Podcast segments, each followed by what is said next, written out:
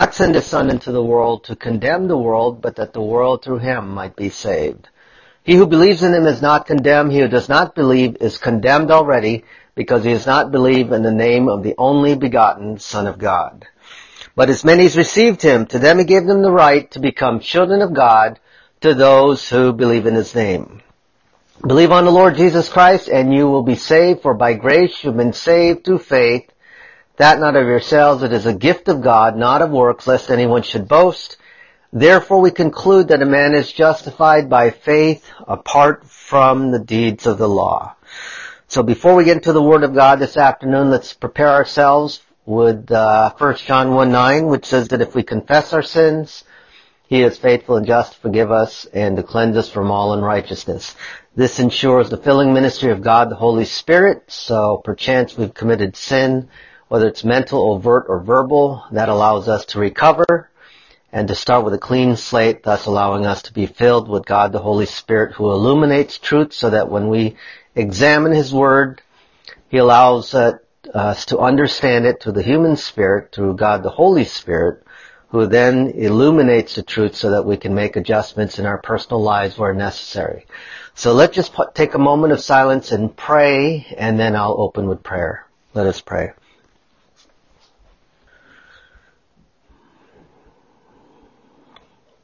Father, what a privilege it is to be able to assemble together to examine your word. We know that this is a high priority, that this is uh, mandated in your word, to study and show ourselves to prove the workman that does not need to be ashamed, rightly dividing the word of truth. We're living in some times now where truth is being questioned and truth is not even discernible anymore. And so depending on your uh, worldview, you ultimately will arrive at something that will go far, uh, that'll go contrary to the Word of God. So help us, Father, as your representatives to stay anchored in your Word and steadfast in the Word so that we can uh, declare to the world who is dying in their sins that Jesus Christ is our Savior, He is our Lord, He is the King of Kings, Lord of Lords, and so Father, by believing in Him, we can have everlasting life. I pray now that you'll help us to move through this series on basics so that you'll allow us to discover how the Word of God truly does save us and deliver us and even spare us from premature death. Help us, Father, through God the Holy Spirit, and we ask and pray all of these things through Christ's matchless name in which we pray. Amen. Okay, let me put the notes up here so that we can follow together. Okay, so this is the first slide that we're going to look at, and then we're going to advance how the Word can deliver your life. How can it deliver your life? How can it save your life? We've been talking the last several weeks on basics, and so for those of you who are here, listening online or in person, these are the truths that we need to understand and master together as, as a church group, as a church family. Because this is what I believe is going to help us navigate through life. Especially with all the things that we're going through now. So pay close attention and we're going to discover how the Word can deliver your life from premature death. So let's see what's in store. So as you know, we've covered this uh, ad infinitum ad nauseam, right? How many times have we covered phase one, phase two, phase three? Now we're going to see together how this will pull together as we focus in again on phase two salvation, how it saves you from the power of sin and saves you from premature death even. So we're going to be drawing from the book of James. And in fact, I think from this point forward, we're going to be examining a lot of things from the book of James because James is a book about action. He wants us to be doers of the word, not just simply hearers. So we will examine key truths from the book of James, beginning with verse 21 of chapter 1. Therefore, lay aside all filthiness and overflow of wickedness, and receive with meekness the implanted word which is able to save your souls, or another word for soul is life. It's the word psuche. So, it would be proper, proper to render it as life, which is able to save your life. It means exactly this in context. The readers or the brethren are already born again and are not in need of being saved, justified, because they're already believers in Christ. But James has covered the death-dealing consequences of sin when you look at the prior context to James 121, which is 14 and verses 15, and we'll look at that in just a moment. In this context, the meaning of verse 20 21 becomes apparent. Although sin can culminate in physical death, the Word of God properly received and applied can preserve physical life, and that's what we're going to look at. But for context, let's look at the previous verse prior to 21. Look at verses 14 and 15, James 1. But each one is tempted when he is drawn away by his own desires and enticed. Then when desire has conceived, notice these words here, they're pregnant, pregnancy terms. When desire has conceived, what? It gives birth to sin. And sin, when it is full grown, brings forth what? Death. So notice that James affirms that God himself does not tempt anyone, God allows others to engage in temptation. That's called volition, free will, right? Job is the classic example. We think of Job. God himself didn't tempt Job, but he allowed Satan to. He was harassing Job, as you'll recall. We must never charge God with responsibility of our own temptations. Rather, the responsibility is our own because of our own wicked desires, right? James traces the potentially deadly consequences which man's evil desires can lead to him. The language he uses here is the language of childbearing. That's why he said conceived, gives birth, full grown. So, desire, as if it were a woman, experiences a conception. See right there in verse 15? Then when desire has conceived, there's that conception concept. When desire has conceived and subsequently gives birth to sin, when full grown leads to death. Death could be taken here as separation uh, from broken fellow in the sense of broken fellowship. Each one, let's look at verse 14 and 15 again. Each one is tempted when he is drawn away by his own desires and enticed and when desire has given birth or conceived, it gives birth to sin, and sin, when it is full grown, brings forth death. So let's follow the chronology here. We'll look at this in just a moment again, but I just wanted you to get the context of 21, which was preceded with 14 and 15. So I want you to zoom in on the very end of 15. See? When desire is conceived, it gives birth to sin, and sin, when it is full grown, brings forth death. So this is what I've been talking about earlier, where it can save you from death. In other words, if you're living a life of sin, ongoing sin, and we're going to see again the categories of sin, it could lead to death. See, when desire is conceived, it gives birth to sin, and sin, when it's full grown, if it's not dealt with in its early stages, it will bring forth death. So again, you have this idea of um, desire experiences conception, and when desire has conceived, it subsequently gives birth to sin when full grown, and it leads to death. It could be separation, cessation of stability, cessation of joy, lack of power, disconnected from God the Holy Spirit, and so on. But I'm going to argue that this refers to premature death. So you'll recall that we have covered this in the past. Remember the the sins here, the categories of sin. Let me put it up here. Remember this? It could be broken down into three groups, mental, overt, and verbal. This is a, these are sins taken from Romans chapter 1, 18 to 32, you'll recall. So mental sin includes the lust of the heart, a debased mind or warped thinking, maliciousness, vile passions, and you have overt sins, sins that can be seen on the external, you know, damage to physical property, uh, disobedient to parents, inventors of evil things, violence, strife, fighting, verbal sin, uh, backbiting, whispers or gossiping, unforgiving, boasters, you have this, and what this does is it causes you to move away from God. That's just an acronym that I came up with.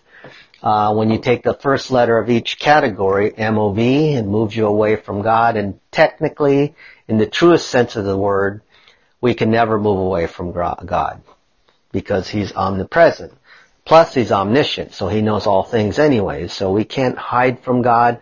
But it's just a simple reminder, a simple way for us to know that if you commit a mental, overt, or verbal sin, fellowship has been breached. So you're disconnected from God, the Holy Spirit. He's still indwelling in you. You can't lose the Holy Spirit, but you can lose the filling. Remember? Remember the uh, ministries of God, the Holy Spirit with the acronym RIBS. R-I-B-S. You all have ribs, right? In your rib cage. Um, Dr. Chafer said uh, the Holy Spirit's ministry includes ribs, regeneration, indwelling, baptizing, and sealing. It's an easy way to remember what the Holy Spirit does upon faith alone in Jesus Christ alone. Is that important to know? Yes. You may not need, you might not need, think it's important right now because everything is fine, but when you're going through hardship and when you're on a ventilator in the hospital and you're not sure where you stand with God anymore, you're going to need that. You're going to need to know that you've been regenerated, you've been indwelt by God the Holy Spirit, you've been baptized, you've been a part of the body of Christ, and you've been sealed to the day of Christ, the day of redemption. So as such, you are permanently a child of God regardless of how you feel at the moment. So these sins here will put you out of fellowship. It'll move you away from God.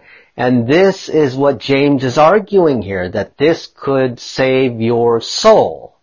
You know, the Word of God that is. Because it, if you are not saved, phase two, you may fall into premature death, which we'll see at the tail end of James chapter 5. So mental, overt, and verbal sins, these three groups of sins fall into three doors. And I admit that these sometimes will overlap. Sometimes the satanic uh, door will overlap with the flesh, and the world will overlap with the world. Sometimes all three, but each three requires a particular strategy to address the kind of sin. So if Satan is affecting you, if he's harassing you, the Bible says in James 4 7 to submit to God and resist the devil and he will flee. That's James 4 7 and we looked at that I think three weeks ago. Uh, submit to God and resist the devil with the word and he will flee.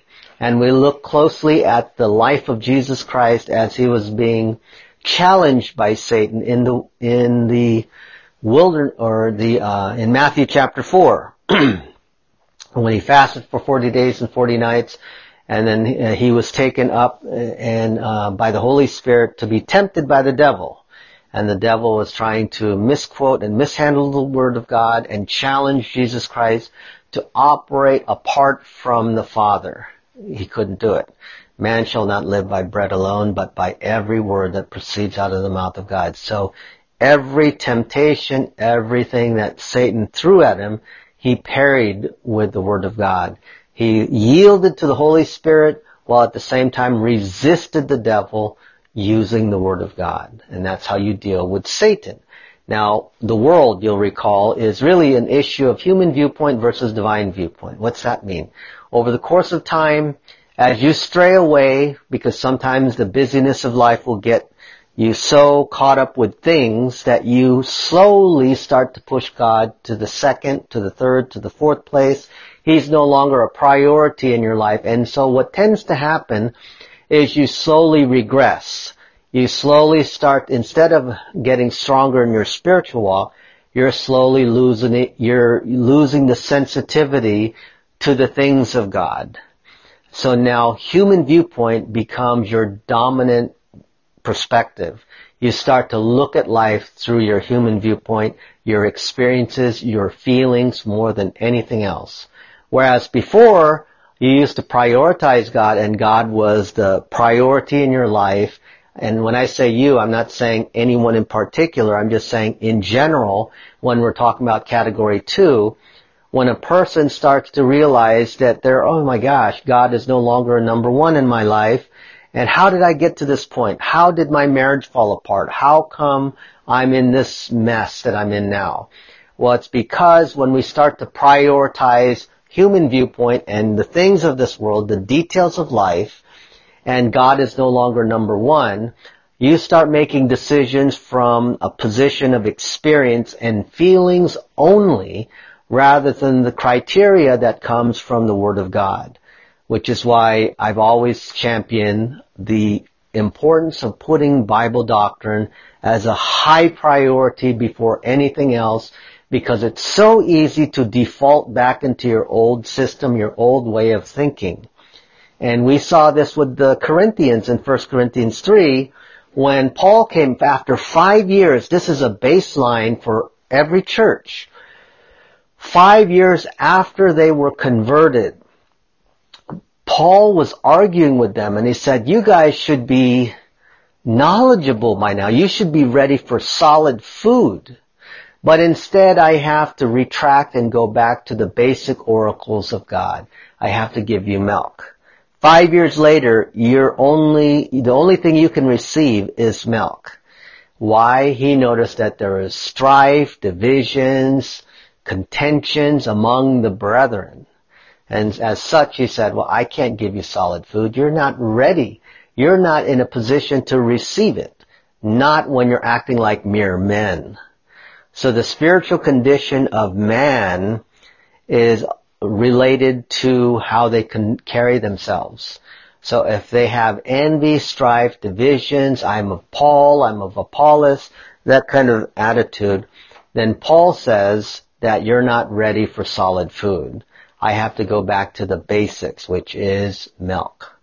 So, which again is why we've spent some, a great deal of time zooming in on these things so that when we see it pop, we can make adjustments in our own personal lives, myself included, so that we can make the adjustment and prioritize God because if not, then we're going to slip and slide and then we're going to be swayed primarily in number two, coupled with uh, number three, and with the, with the the challenges that come from Satan and the world system, all three are going to hit us hard and we're not even going to know what to do. And remember what Jesus said in Matthew 7, 23, around there. Anyone who hears these things, sayings of mine and does them, I will liken him to a person who built his house on a rock. The winds came, the waters came, uh, the storms came, and it stood. It was able to withstand all the elements on the external because it was grounded and built on the foundation of the rock. So Jesus said, those who hear my word and does them is like a person whose life is built on rock. Or his life could be taken either metaphorically or a literal house as being built on a rock either way you look at it, it's just basically saying that when the challenges of life come, that house will remain standing. That person will remain standing. Then he get, contrast it with another person who hears the word, but does nothing with it. When life hits them, they fall and they fall hard. They don't know what to do. They're on the ground. They're squirming around. They can't pick themselves up because they got hit hard. They didn't take the, the teachings of God's Word and make application, and so now they fell. So, you see these three groups here, they fall into the three doors, either Satan, Satan, the world, or flesh. So moving forward, we're going back now to verse 14 of James 1. Each one is tempted he is drawn away by his own desires And let's look closely at verse 14, at this verse 14 here and analyze the, the temptation section, uh, with our own eyes. Let's put on our thinking caps on and let's just see what it says closely. Let's analyze it. James's words are informative here. Okay, look closely. Let me read it one last time for the recording. Each one is tempted. Each one of us is tempted when he's drawn away by his own desires and enticed. Then when desire has given birth or conceived, it gives birth to sin. And sin, when it is full grown, brings forth death. So there's this progression here before death, and the end result is death. There's desire, that's the word epithumia, I believe. Um, desires, but look closely. Desire is the mother of sin, but after sin is brought to birth through lust, it grows and reaches maturity when it is full grown. Then sin in turn bears a child as well of its own, which is death. Do you see that? There's a double pregnancy here. You've got um, desire, which is the mother of sin, and after sin is brought to birth through lust, it grows and reaches maturity. When it is full grown, then sin, in turn, bears a child of its own, namely death, that gives birth. Thanatos is the word there for death. James 1.14. So what am I saying? If you look closely here, there's a progression here. And just like a woman, uh, a mom who gives birth to a child, uh, there's nine months, right, of pregnancy. So James is using the same kind of terminology. When desire has conceived, it gives birth to sin, and sin, when it's full grown, full term, it brings forth death, or brings forth a child. And so likewise, it's the same with death. When, if we want to see how things fall apart in our, in our own personal lives, it starts with our own personal desires, and once it's conceived and we don't do anything about it, what are those desires? Mental, overt, or verbal. Those categories of sins. Any of those sins there, if we don't squash it, if we don't confess it, if we don't do something about it, if we don't flee, if it's biological, if it's something tampering with our love for God, if we don't fix that right away, when desire has conceived and if we haven't done anything about it, it gives birth to sin and sin when it is full grown, full term, nine months later, we still haven't done anything about it. We just let it go and ignore it and just say, well, I'll deal with it next week or next month. If we let it go to full term, it will eventually bring forth death.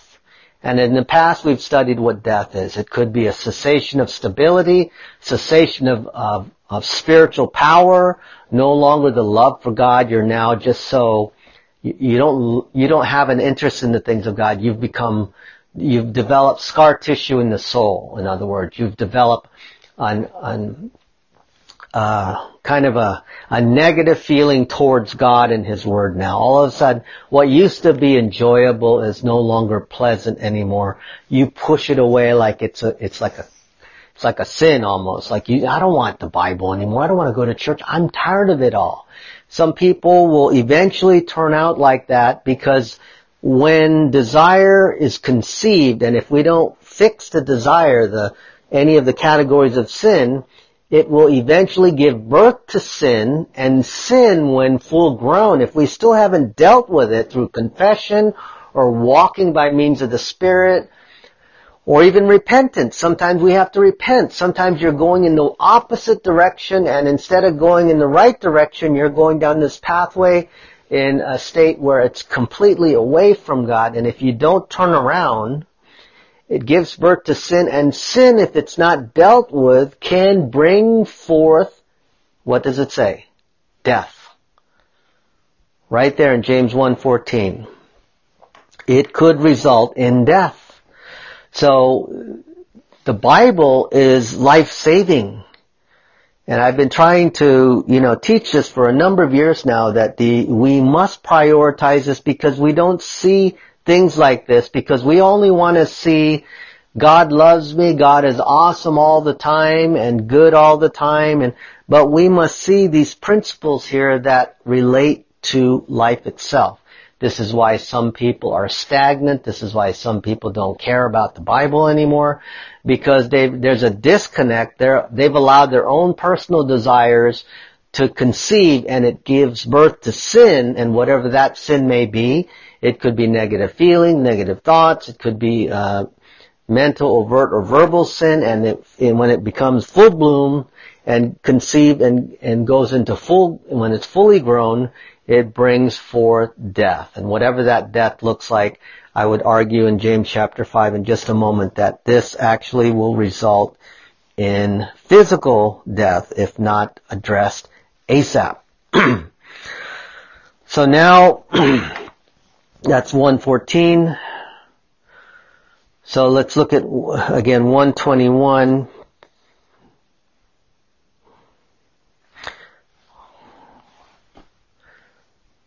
So that we can put it uh, with James 122 so that we'll see what the opening of James argues. Therefore lay aside all filthiness and overflow of wickedness and receive with meekness the implanted word which is able to deliver, remember save simply means deliver your life. And this is what he argues after flowing from 14, 15 and, down, and 21 and now to 22 James says, be doers of the word and not hearers only, deceiving yourselves. So believers must become doers of the word. Believers must never allow themselves to become mere hearers, which is why I went back to the teaching of Jesus when he says a person who hears my sayings and does them, he's like a person who has built his house on a rock. Whereas the other person is a hearer only, doesn't do what I say, then when they get hit with uh, life's problems, there's a big fall. Great is the fall. They, we must obey it. So now that leads me to a very controversial passage that many, if you haven't seen this as of yet, you will in due time. What does it profit, my brethren, if someone says he has faith but does not have works? Can faith save him? And we're going to see what John MacArthur and the Reformed theologians say about this passage because this is a very um, difficult passage for some, but we're going to see that it's really not that difficult. That word is sozo in in orange. Can faith sozo him? Can can faith save him? In other words, so suppose someone has faith but does not have works. What then? Can he expect his faith to save him?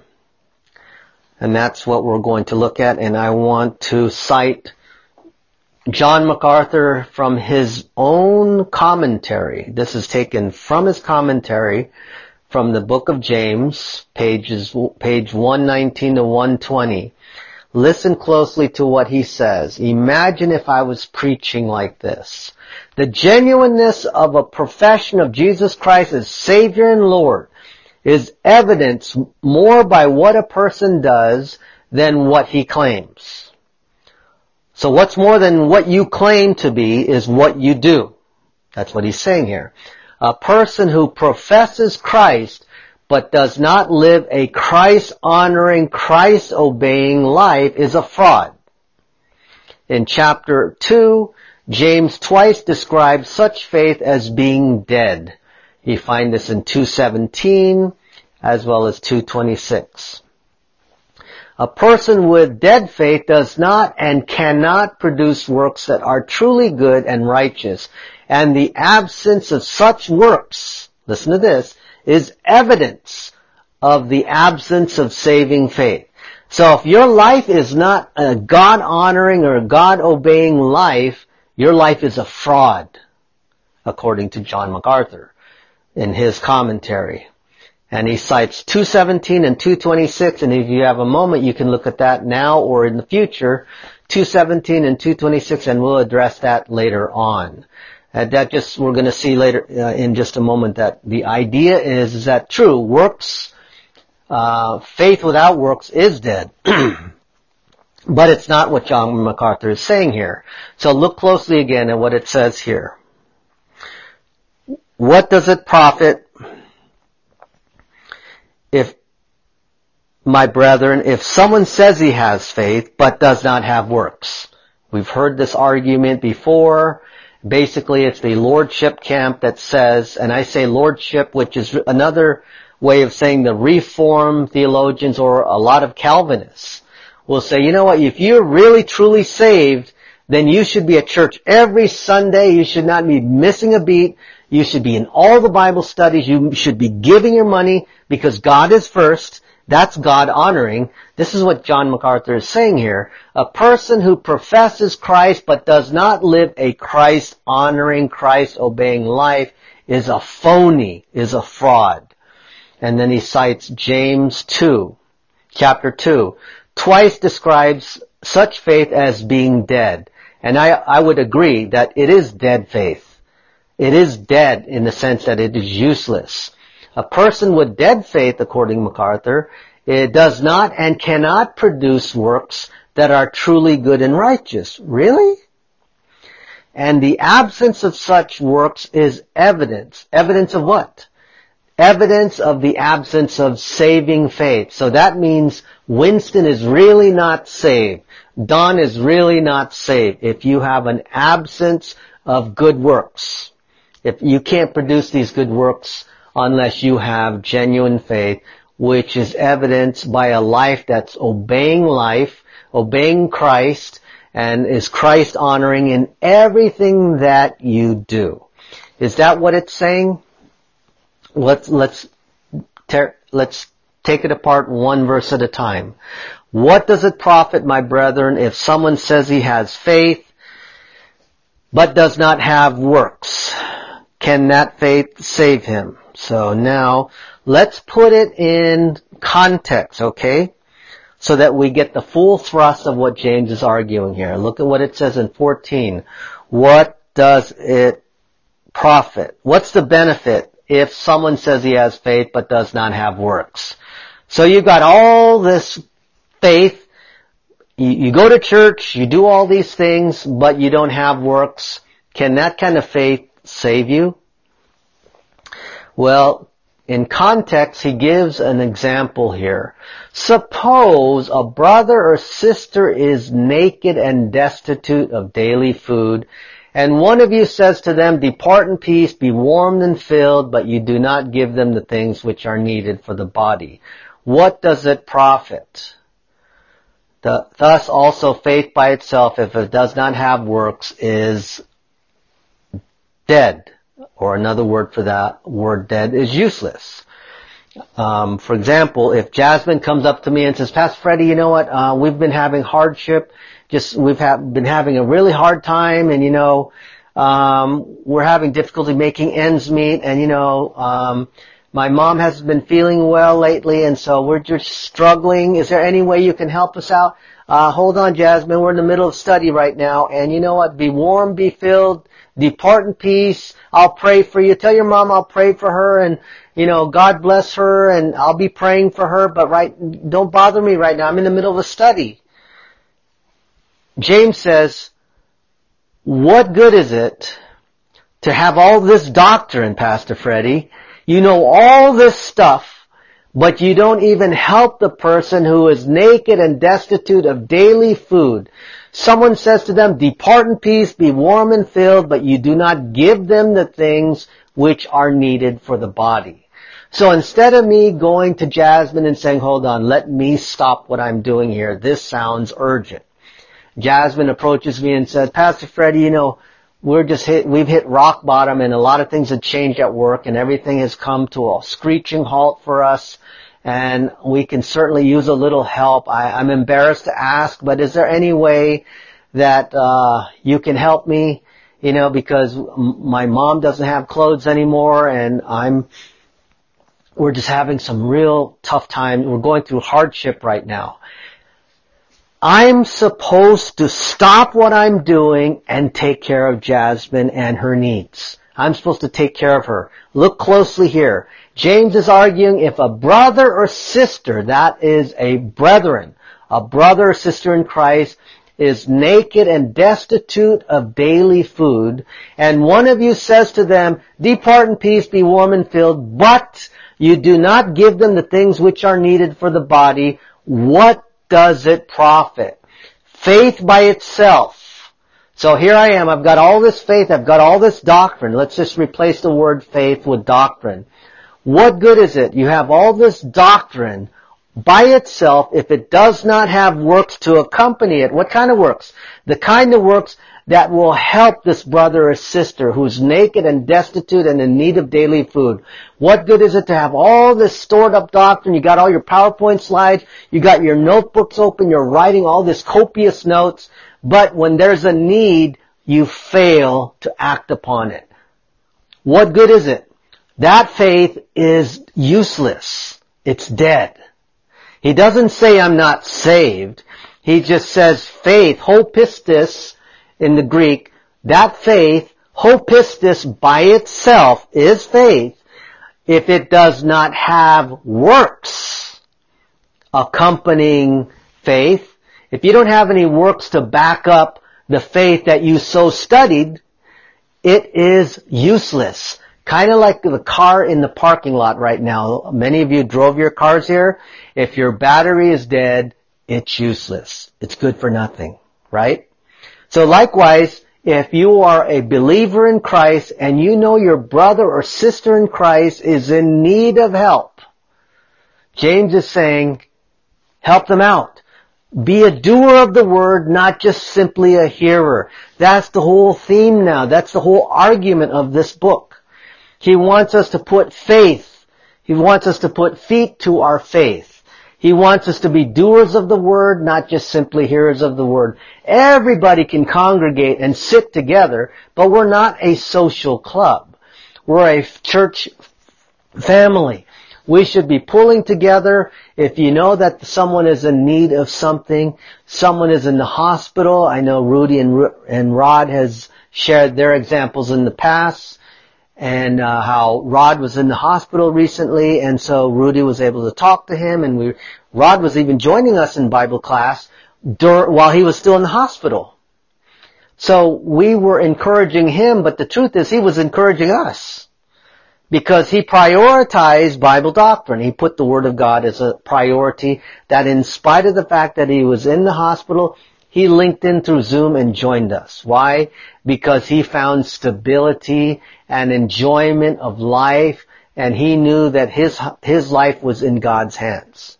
So when he prioritizes God like that, there's nothing more comforting, nothing more stabilizing when you know where you stand with the living God.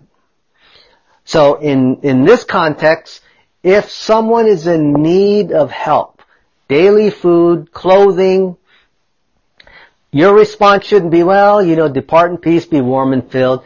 Your response is to give to them, help them. You're part of the family. You're part of the hands of God. We're different parts of the body of Christ. Eyes, hands, feet, nose, and so on. And so we should be looking out for the interest of each other. And especially now with the way the church is going, all the more reason to pull together. If we pull together and we continue to apply the Word of God in our own personal lives, watch as we thrive. Watch as God is being honored by our actions. Because if we lift high the cross of Christ and if we exalt Him, He draws all people to Himself. And it's only going to be done through principles like this applied in our own personal lives. It's not a chapter and verse kind of thing only. It's the application, uh, it's the doing of the Word of God that becomes alive and powerful when we start to synchronize it together internally as a local body of Christ and start to use it and God sees it and then we start to see the manifestation of His grace and His love and His power as, as it's being exhibited in the life of His local church. So again, if a brother or sister is naked and destitute of daily food, and one of you says to them, depart in peace, be warm and filled, But you do not give them the things which are what? Needed for the body. What does it benefit? Does thus faith by itself, doctrine by itself, if it does not have works, is useless. It can't save you. It can't deliver you. It can't help this brother or sister in Christ if you're just going to say be warm and be filled. It can't save them and it can't save you if you're out of fellowship with God because you know to help someone and instead of helping them, you do nothing. That's what it, that's what's the problem going on in verse 15 to 17. And then of course we hear this verse every so often. Uh, I remember when I was uh, talking heavily on salvation and oh, all you do is believe, believe in Jesus. You know what? Even the demons believe. That, doesn't it say that in James 2.19? It does. But look closely. But before we address this, I want I want you to see two other passages, and I might have to open up uh, the Bible for the passage in Acts. in Acts 16, let me read the full context so that we can see, and we won't take um, too long on this, although it's somewhat of a long passage but it's important that we don't miss this because I want you to see the full impact of Acts 16 all the way down to 31. I'm reading from Acts chapter 16, beginning with verse 16. I want you to get the flow and the sense of what the author is saying here.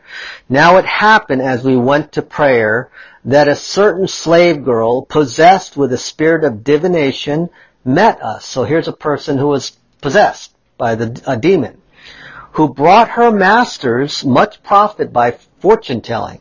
So somehow she was able to speak things related to the future, kind of like uh, telling the lotto numbers or something, and was able to give her masters much profit, verse 16. This girl followed Paul and us and cried out saying, these men Here's the woman who is possessed. Now listen to what she says. These men are the servants of the Most High God who proclaim to us the way of salvation. Is that a bad thing? No. She's basically saying these guys here are telling us the way of salvation. And this she did for many days. Verse 18. But Paul greatly annoyed turned and said to the spirit, I command you in the name of Jesus Christ to come out of her and he came out of her that hour, that very hour. But when her masters saw that their hope for profit was gone, they seized Paul and Silas and dragged them into the marketplace to the authorities. They brought them to the magistrates and said, these men being Jews exceedingly trouble our city. And they teach customs which are not lawful for us, being Romans, to receive or observe. Then the multitude rose up against them, and the magistrates tore off their clothes and commanded to be, commanded them to be beaten with rods. So now they're being beat up, right? Flogged. And when they had laid many stripes on them, they threw them into prison, Paul and Silas, and fastened their feet in the stocks. Listen to this. Verse 25, Acts 16. But at midnight, Paul and Silas were praying and singing hymns to God. And the prisoners were listening to them. So they were thrown into prison, they were flogged, they were beat, whipped, and the prisoners were listening. What, they, what were they listening to at midnight? At midnight, they heard them praying and singing hymns to God. Paul and Silas. Suddenly, there was a great earthquake so that the foundation of the prison were shaken. And immediately all the doors were open and everyone's chains were loosed. Can you imagine that at midnight you're singing, you're, you're praying, and then you, you heard a massive earthquake. It shook the foundation of the prison itself, and all the doors were open and everyone's chains were loose. What's that mean? We can get out. We can, we're free. And the keeper of the prison awakened from sleep and seeing that the prison doors open, supposing the prisoners had fled, drew his sword and was about to commit suicide, about to kill himself. Why? Because he knew that if they were, if they all escaped under his watch, that would cost him his life. So instead of being um, killed by them, he decided he'll just kill himself. So, but Paul called out with a loud voice saying, do yourself no harm. We are all here. We didn't leave. We're here. Then he called for a light, ran in, and fell down trembling before Paul and Silas. He was scared. He was terrified. He said, he brought them out and said, Sirs, what must I do to be saved? 31, right in front of you. They said, believe on the Lord Jesus Christ and you will be saved, you and your household. So they said, believe on the Lord Jesus Christ, and then they spoke the word of the Lord to him and all to who were in his house. And you can read the rest of the passage, 33, 34, and 35. They're, they were cleaned up, and the family believed as well. I want to point out that in Acts 16:31, believe on the Lord Jesus Christ and you, the Philippian jailer, will be saved and your household will also be saved if they follow suit. So if your family follows you in believing in the Lord Jesus Christ, they too will be saved. It's not that if Paul believes, then automatically their family is saved. So I just wanted to make that correction because sometimes people will misunderstand this to mean, well, as long as you believe, then everybody else is going to automatically be, be saved as well. Believe on the Lord Jesus Christ and you will be saved. You and your household if they also believe in the Lord Jesus Christ. So I, I use Acts 16, 29 to 31 to show you that the context here for believing, what to believe in is to be saved. In order to be saved, the Philippian jailer said, what must I do? Sirs, what must I do to be saved? And Paul says, believe on the Lord Jesus Christ and you will be saved, you and your household. Clear enough, right? Acts 16, 29 to 31. And then of course, a verse that we're all familiar with, probably one of my favorite, if not favorite verses of all time. For God so loved the world that he gave his only begotten son that whoever believes in him will not perish, but instead have what? Everlasting life. So you're saying, okay, Pastor Freddie, um, we know this. Why are you showing us John 3.16, Acts 16.31? Well, because I want us to go back now to this passage here. You believe that there is one God and you do well. Even the, the demons believe and tremble. So my point in bringing this out is to show you that this is not salvific. This is not about how to be saved. This is not how to get into heaven. This has nothing to do whatever with salvation, phase one, justification, or phase two, or phase three. Look closely at what it's saying you believe that there is one God, you do well. Even the demons believe and tremble. They believe in that. What are they believing in? Are they believing in Jesus Christ? They believe that there is only one God. That's called monotheism. That's not salvation. The demons believe that God is one. So what? It's not talking about salvation. So when someone argues that you gotta do more than believe, you gotta believe that He's the Son of God, that He was sinless, that He died on the cross, if you use verses that show that, then sure, we can certainly incorporate that. 1 Corinthians 15 does talk about Jesus went on the cross, died, was buried on the third day, He rose again, according to the scripture. There's nothing wrong with that. But as long as we fill in the data and explain the context of it all, then sure, we can, we can incorporate that. I would say that's discipleship. We should teach them about Jesus going on the cross, dying for the sins, being the propitiation. Sure, no problem. But to go here and say, see, Freddie, you can't just believe in Jesus, even the demons believe. But that's not what it says that the demons also believe. It says the demons believe that there's one God. That's not the same thing as believing in Jesus. They believe God is one because they know the truth of God. There's only one Yahweh. There's only one God. No God before me, no God formed after me. They know God. They're at odds with Him right now. And they are in this world with a third of the angels. Satan and a third of the angels, which are probably in the billions, are war, are swarming the world, swaying the culture to believe what it currently believes now, trying to distract us away from the spiritual things so that we will not prioritize God and tell people about the grace of God and the love of God that's ultimately rooted in the person of Jesus Christ so that when they take their last breath, they go straight into the lake of fire rather than in the presence of God. To be absent from the body is to be present with the Lord. So it's not until we take seriously the whole teaching of God's Word from beginning to end. Study it closely in a systematic fashion, categorically.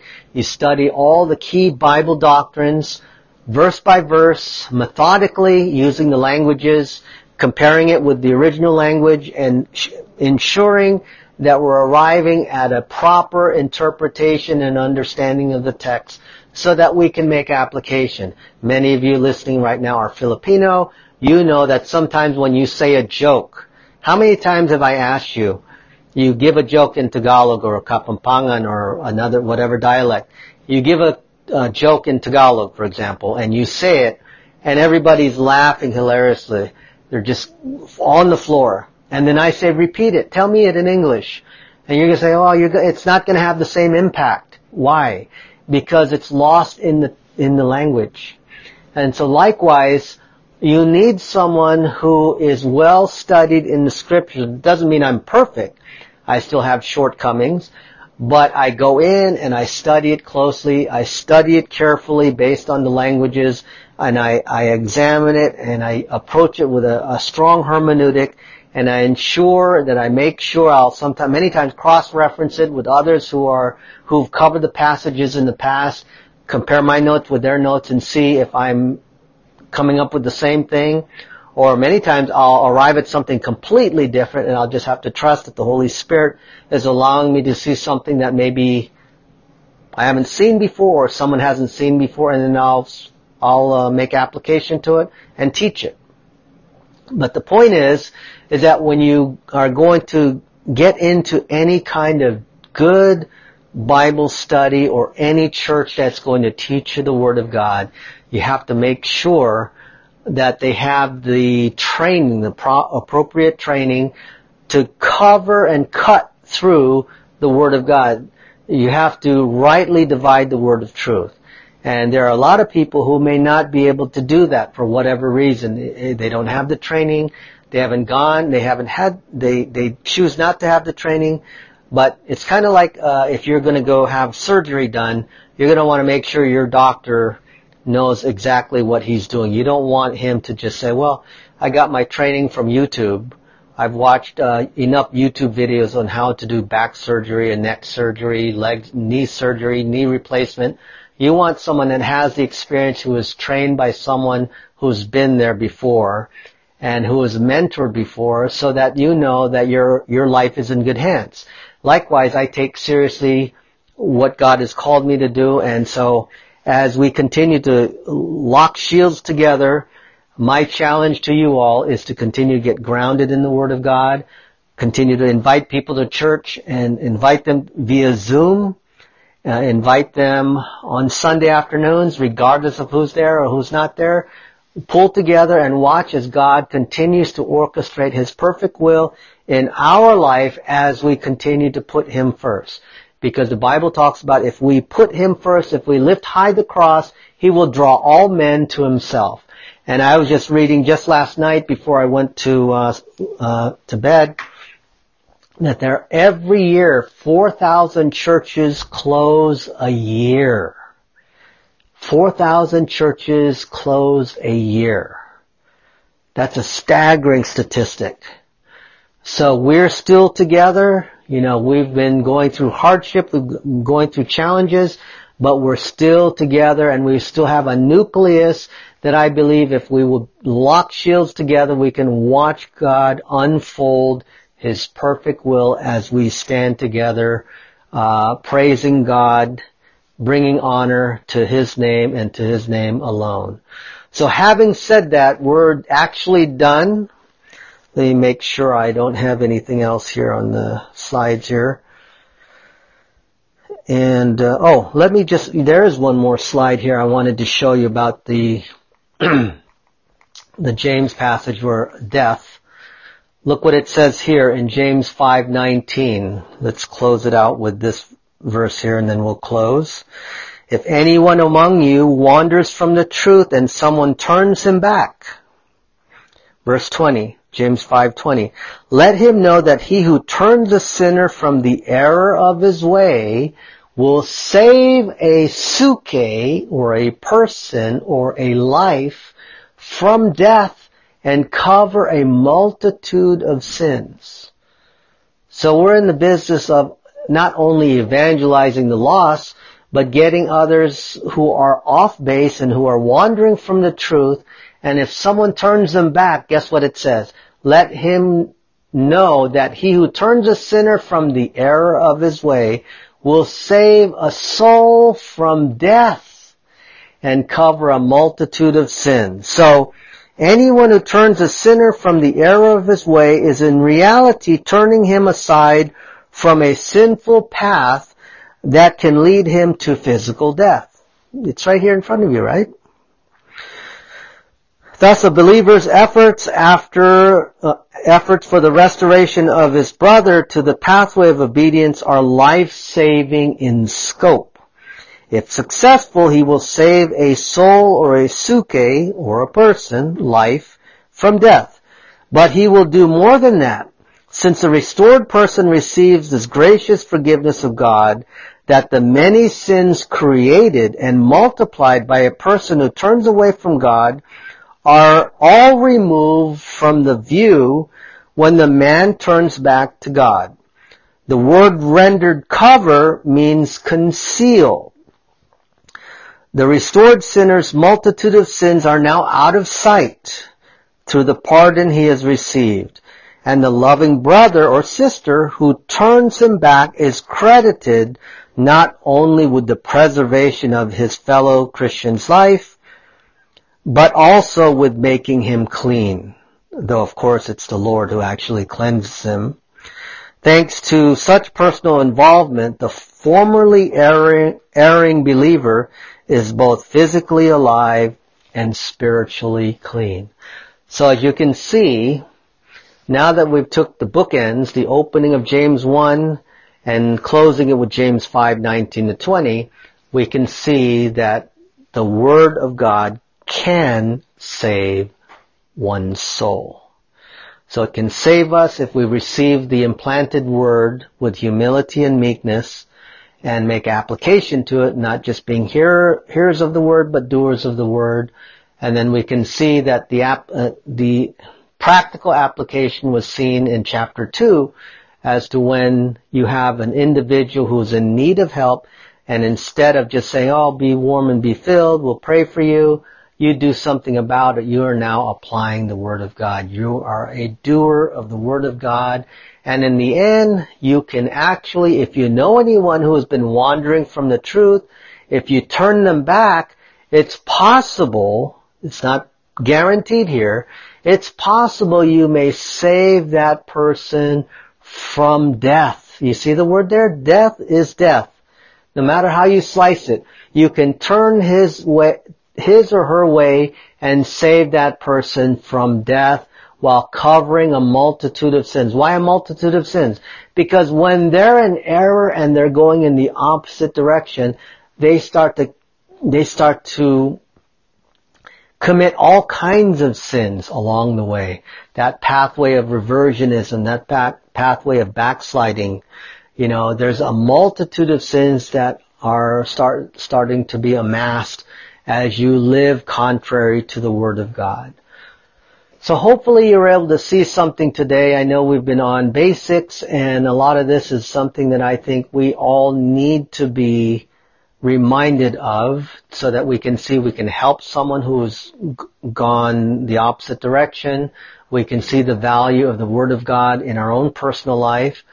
And so having said that, let me now close in a word of prayer and then I will see you again soon. If not Tuesday or Wednesday, uh, next week Sunday, same link and same time.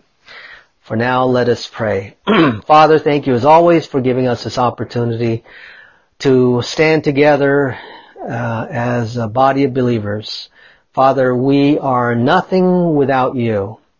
Uh, were it not for the grace of God, we would be headed for destruction, the lake of fire. But because of our faith in you, uh, we are adopted into the royal family of God, making us one family, those who are believers in Christ, those on Zooms, those on in Aliso Viejo, and those who are listening to this recording later on. If you are a believer in Christ, then you too are part of the royal family of God via adoption as you place your faith in Jesus Christ. I pray, Father, that as we continue to move through the holiday seasons, that you would allow us to get things done. I know the busyness of the holidays sometimes will cause us to be stressed out and we'll start to forget things. We might be even angry at each other because we're trying to do so many things all at one time. But help us to sense that you are the one who we are celebrating ultimately come the 25th of December. So we should be relaxed. We should have a relaxed mental attitude, recognizing that we're uh, approaching a day that had forever changed the orientation of humanity for those who have placed their faith in your son Jesus Christ. Allow us to relax and to enjoy as we approach the 25th of December, recognizing, Lord, that it's your birthday, not ours. And so we're grateful for this time. Keep us all safe. Put that wall of fire around each person, keeping them all safe from COVID and any flus. I know that the flu is running rampant these days, and I just pray, Lord, that you would keep everyone safe. Anyone that is struggling with any kind of physical ailments, physical health issues or challenges, I pray, Lord, that you will stabilize their condition so that they can truly enjoy the holidays with their loved ones. Thank you, Father, for hearing us. We love you, we praise you, and we ask all of these things through Christ's matchless name in which we pray. Amen.